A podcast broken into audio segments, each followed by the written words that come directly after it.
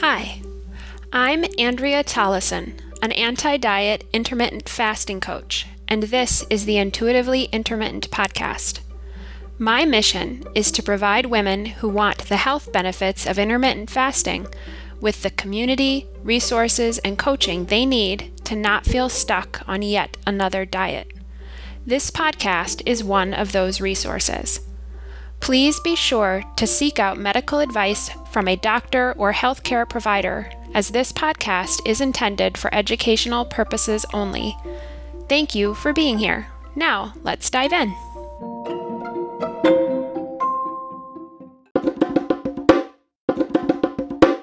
Hi, everybody. Andrea here for another solo episode. Today, I am going to be sharing with you some additional reflections on the intuitive eating book, which I started last episode.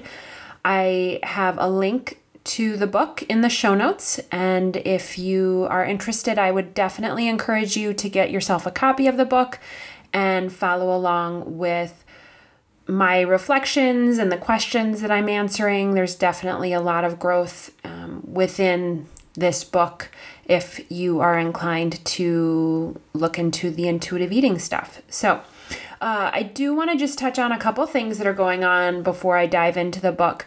I've mentioned in recent episodes that I've been focusing on more self care and movement. I don't know if I've mentioned the movement stuff that I've been working on, but that's been my focus now, uh, at least for the past few weeks um, the movement aspect in particular. And I've come across a few resources that I will link to in the show notes, um, but I wanted to just mention them here. I found, um, I guess, a little bit of background. Um, I, you know, when I started my intuitive eating journey, I had I don't know I'd, if I'd say I'd given up on exercise, but exercise has been tainted in my mind, um, you know, as a tool for weight loss uh, and weight management more than anything. And so I had stopped enjoying it. And in the past couple of months, I've become motivated to get back in touch with my own movement needs. And one of the things that that means for me right now is doing some work to strengthen my core, due to some low back instability and then also an abdominal surgery I had a few years back. And so I've been looking into some options that will help me in that regard. And then also just things that I can incorporate into my day that will end up feeling good.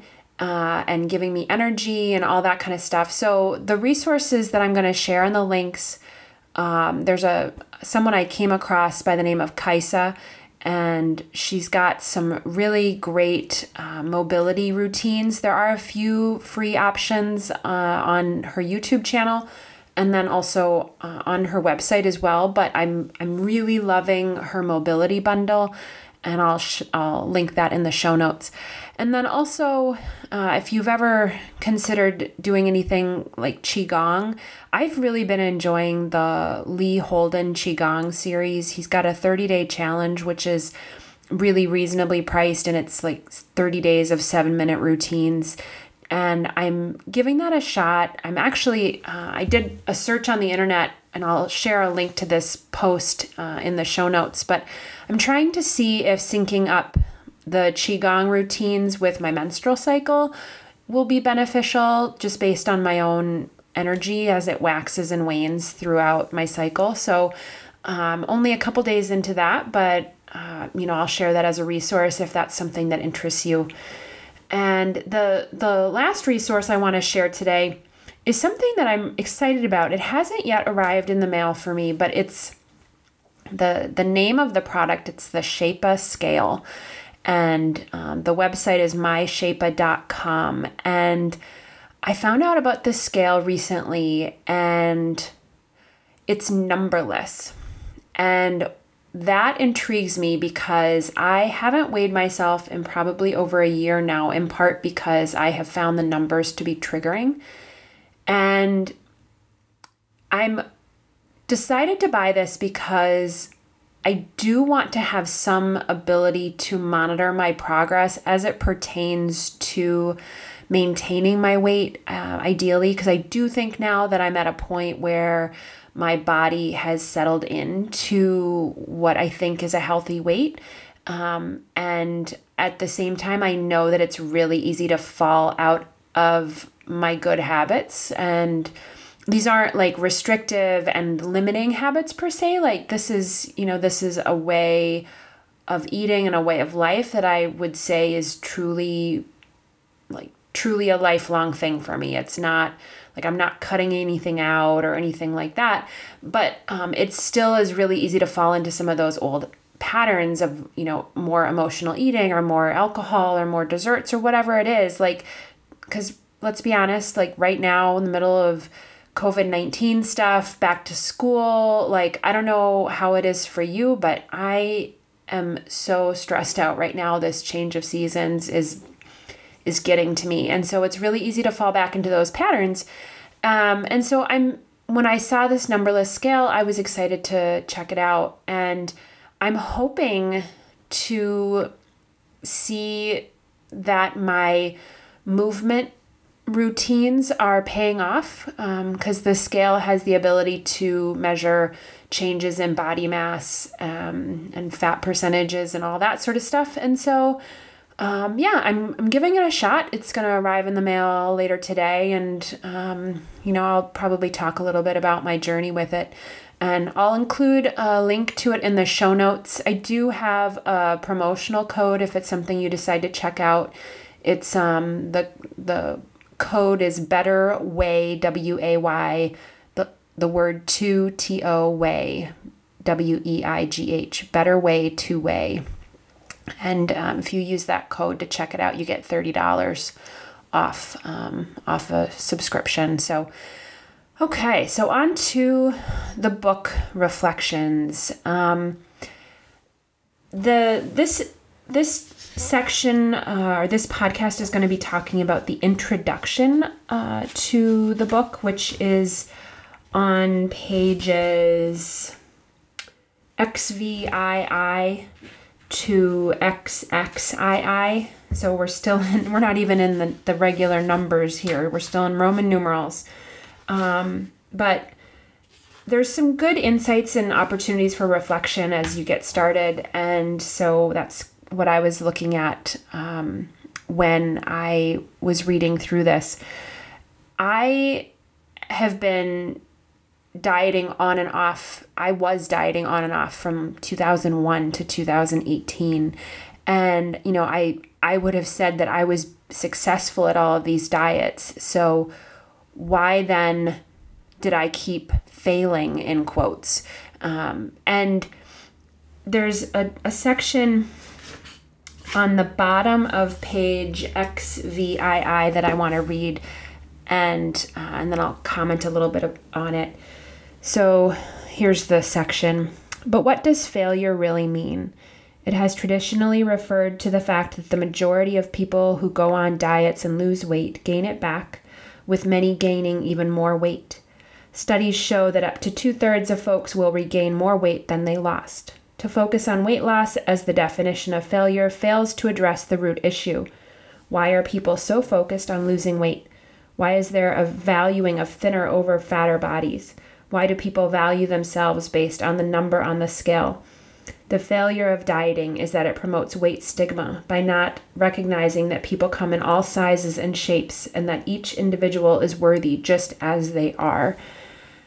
And so I wanted to reflect on that because there's a lot of good things in here um, and good meaning, like really targeted questions. So, why was I specifically focusing on weight loss and why do people value themselves based on the number on the scale? And the reason I kept turning to dieting was because I felt like it was something that I could control.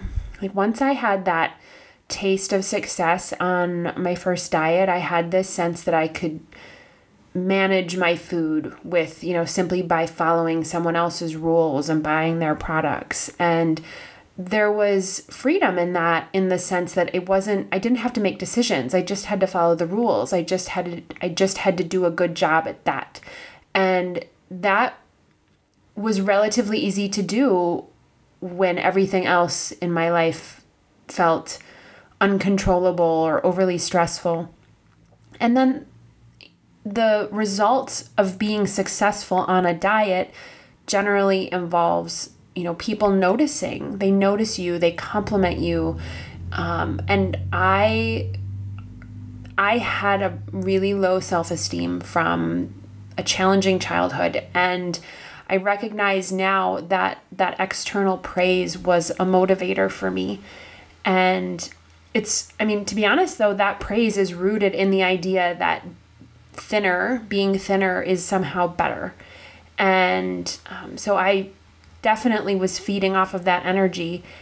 And in some ways, like every time I failed a diet and regained the weight, it was just another opportunity to succeed again, right? Like, not to say that that was a conscious thing that was going on in my mind, like, oh, I'm going to gain the weight back because then I can diet again. And like the the process of gaining weight after a you know a so-called successful diet is humiliating and embarrassing, but then you get the praise again when you succeed on the next diet. Um, but it never, all of that praise and all of the repeated attempts at dieting never actually addressed for me what were the underlying holes that I ultimately was trying to fill with the dieting. My life felt out of control. I wasn't comfortable in my own skin as far as like my self worth was concerned.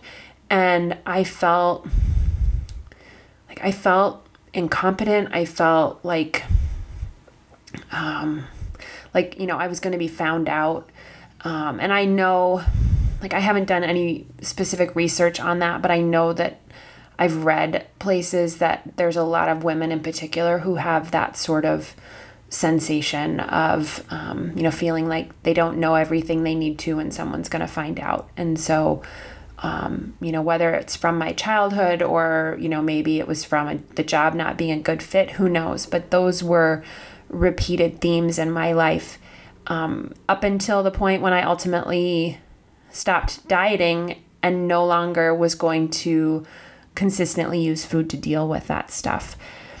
Um, so I'm definitely interested to hear in the Facebook group if you have particular reasons that you dieted um, and what you think about you know why why you were focusing on weight loss and why um, you know how it came to be that your value was perhaps influenced by the number you see on the scale. I think there's some really good um, reflection opportunities in that. So, a um, couple more things about this section of the book. At the bottom of um, page XVIII, they talk a lot about the things that they've heard from their clients who would work with them and then they would end up coming back um, you know after in quotes failing and they they felt like they needed to be monitored or that they just had no self-control. And you know it got me thinking about what was on my mind every time a diet failed for me and i led i started down the path of finding a new one. There's such excitement in trying to find that new diet and thinking that this is going to be the one, right? Um, I didn't necessarily feel like I had a lot of excitement in my life otherwise, and having that that shiny new diet to try was definitely in some ways motivational. And every time the diet failed, because I, you know, went back to my old ways of eating um, or I mean honestly like everything I had ever tried was not actually sustainable. Like these were these were not legitimate lifestyles. They were restrictive rule-based diets that aren't they're not intended to be an actual lifetime commitment if you will. Um, and but even so like i thought in my mind that if i found the right one that i would just be able the weight would just stay off. Um, I don't know if I was naive to think that I could just go back to the old behaviors, but that certainly is what happened, right? Like the behaviors that were the holes, like I mentioned earlier, the holes that were under, un, um, that were ultimately at the bottom of why I was eating to the extent that I was eating, I wasn't dealing with those. And I thought that if I found the right diet, uh, that it was just all going to fall into place. You know, it would make sense. And that clearly was not was not going to be addressed by um, by a diet. So, um, but I always blamed it on you know not being the right diet. Um, and then on the bottom of page XIX, there's a whole paragraph that um, is just so resonate resonant with my experience. It's it's a paragraph that's written for health professionals, um, but they talked about the cognitive dissonance and the conflict that comes up when we think about not focusing on weight loss after having been conditioned to identify weight as the key um, the key determinant of our health right? Like we i feel like anytime there's an ailment, the we're told the solution is weight loss, um, and like that's definitely something that I was raised to believe. Um, but there's there's a lot more to it than that, um, and I'm just starting to dig into my own research on this myself. So, um, you know, I'm gonna take advantage here of a quote from their book here there's a lot more to health than what you eat. Your relationship with food, mental health, so, social determinants of health, to name a few. Besides, body weight is not a behavior. And that quote is on the bottom of XIX. And that just speaks so much to me. It's the it's the relationship with food, the mental health, the social determinants of health, like those are the things that since I started my intuitive eating journey, like those are the things that I have to focus on. And it's been hard at times to continue focusing on that as my body has had to heal from years of dieting and had to regain some of the weight I lost in those restrictive dieting years.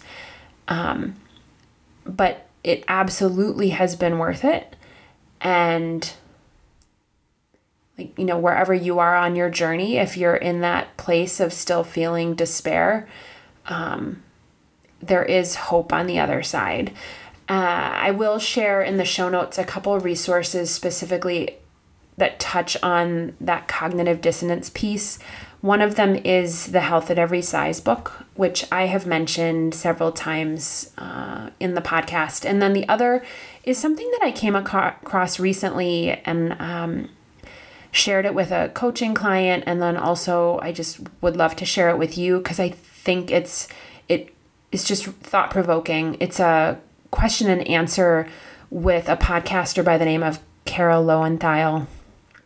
I might be pronouncing her name um, but she's a life coach, and I'll share the link to her podcast episode. She was answering a listener question, and I think if I recall correctly, the listener was um, a medical professional of some sort. And I just, I love how she addressed that question of weight being tied to health outcomes. Um, so, you know, definitely check that out if that's something that you're sort of wrestling with.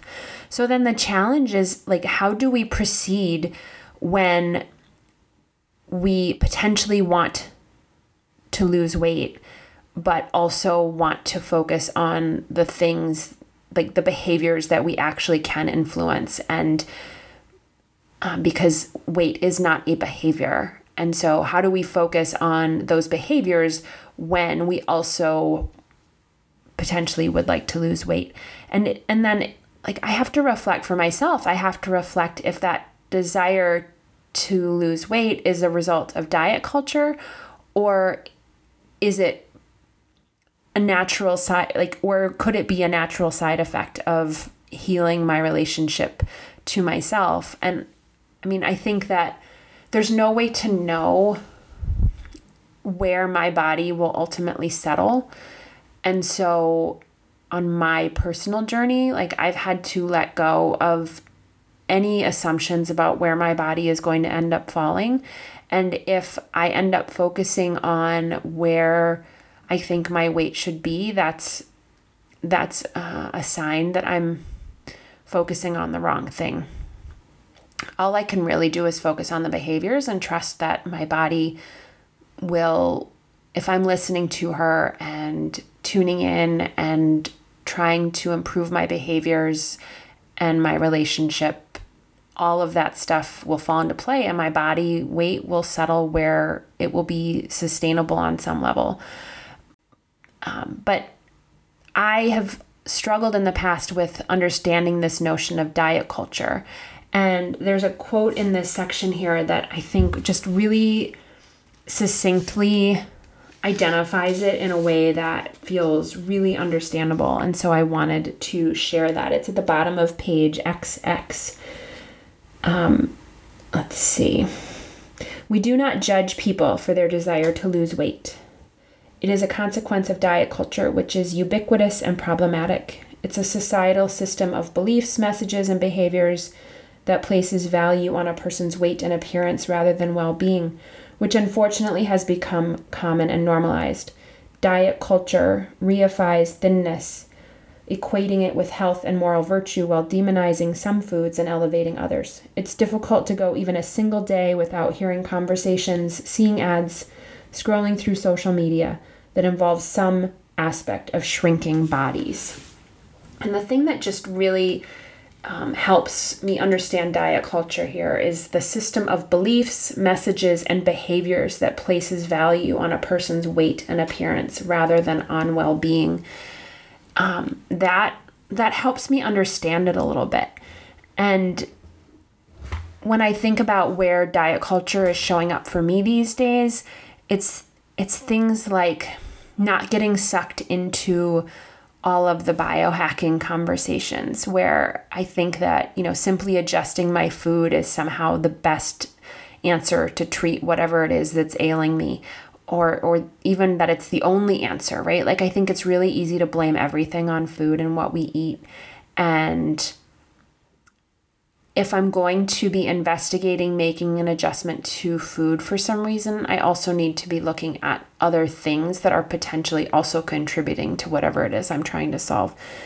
Um, and like food, sure, sometimes food does factor in, but it isn't always the answer. And I'm going to link to an interview that I did recently with Elizabeth Hall. And I think that the conversation she and I had about experimenting would be really helpful if if you're not sure where the line is between um, tweaking and understanding when a tweak is a, a good tweak, you know, a tweak that's in alignment with your values or when it's potentially leading you back down into like a diet trap.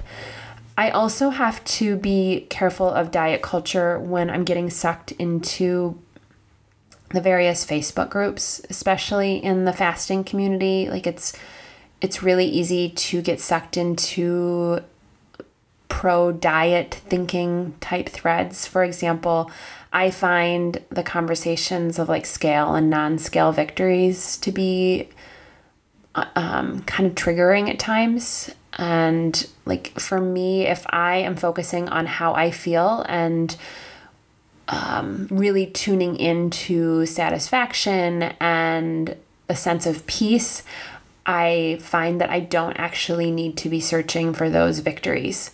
That it it all just feels good at that point. Or I guess I can't say all, but you know, like that if I'm focused on the right things, having those victories is less important. Um, there's also, you know, it's easy to find threads where people are trying to tweak their IF so that they get better results or faster results. I think it's really easy to get sucked into those. And I have to be careful of that because for me, this is a lifelong journey that, and specifically, it's a journey to returning that trust that I have lost in myself after years of dieting. Uh, I also find that getting sucked into like the before and after picture threads is not helpful. Um, I think it's too easy to see those and wonder you know if if whatever it is they're doing is the right answer you know or if it would if it would yield me some results. And that's not the direction i need to head in. I need to focus on where i'm at how i'm feeling what i'm thinking how is my relationship right now? And looking at everyone else's before and after pictures generally does not support that um so what then if if the authors of the intuitive eating book don't fundamentally have a problem with focusing with people who want to lose weight because they sort of recognize that it you know comes along with the culture that we live in then what is the problem with focusing on weight loss if you're on an intuitive eating journey? And i'm going to read another quote from the bottom of xx the problem is that any focus on weight loss will sabotage your ability to reconnect with your body's intuitive eating signals when you focus on weight, it places your attention on external measures for eating, such as the portions of food, the macros of food, rather than connecting you with your internal cues. Instead, focusing on your day to day progress, such as getting more satisfaction from your meals and staying more present in eating and life, will give you a sense of connection, which can lead to feelings of joy and well being. So, I love this very clear indication of what I should be focusing on. Even, you know, even just at the introduction of the book, it's giving me a glimpse as to what I should be focusing on. I should be focusing on satisfaction from my meals. And and for me that satisfaction comes from choosing the foods that I'm wanting to have rather than choosing foods that I feel like I have to ha- have or um, know, being mindful of how things taste and making sure that I'm enjoying it, not eating past full because honestly, when I eat past full, that's not satisfying anymore. Like it just I feel gross, right? So though that type of satisfaction is pretty easy for me to try to tune in to on a regular basis.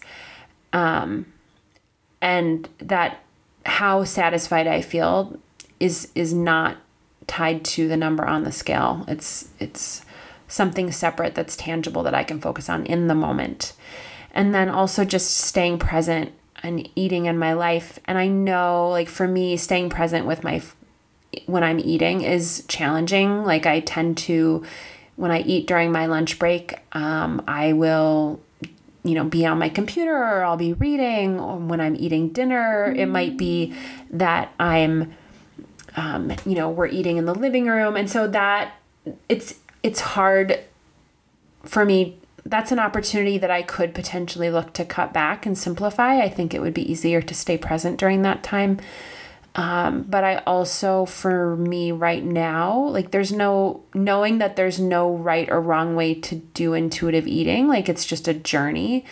I find that the self care or the connection that I get with my family is doesn't 100% prevent me from being in tune with my eating in that moment, but um, it's just something I have to be mindful of.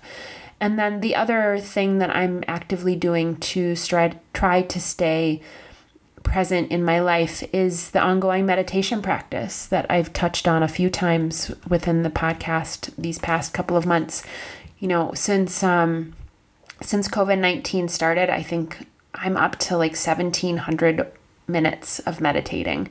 And I've given up on the streaks. Like for a while, I found the meditation streak to be really motivating. And then as soon as I missed a day, it was frustrating and it didn't feel good anymore. And so I've tried to get in the habit of just not looking at the streaks anymore because that's not what I want to focus on. I want to focus on meditating because I feel good, not because I have to maintain that streak. So that that brings me to the end of that section, and um, so with the next episode, we'll start to get more into the meat of the book and you know doing the the steps or the stages of healing. Um, not really sure where the journey will lead um, as far as the reflections are concerned. But again, I definitely encourage you to get yourself a copy of the book and follow along and, you know, join in the conversation within the Facebook group. And let's see how we can support one another on this journey. And uh, thanks for listening. And I hope you have found some of this, um, some of these musings useful for your own journey. Take care.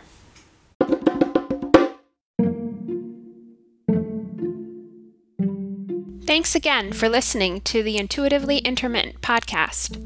If you enjoyed this episode, you may be wondering what happens next.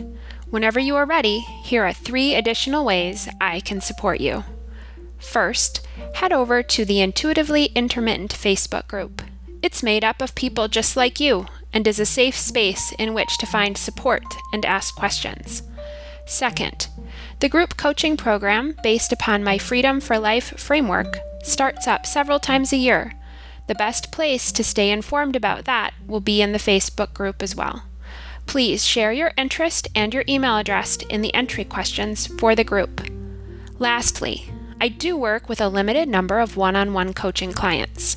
If you resonate with me and my message and want to see if working together is a good fit, please send an email to hello at thiswellseasonedlife.com and I'll reach out to you to set up a time to talk.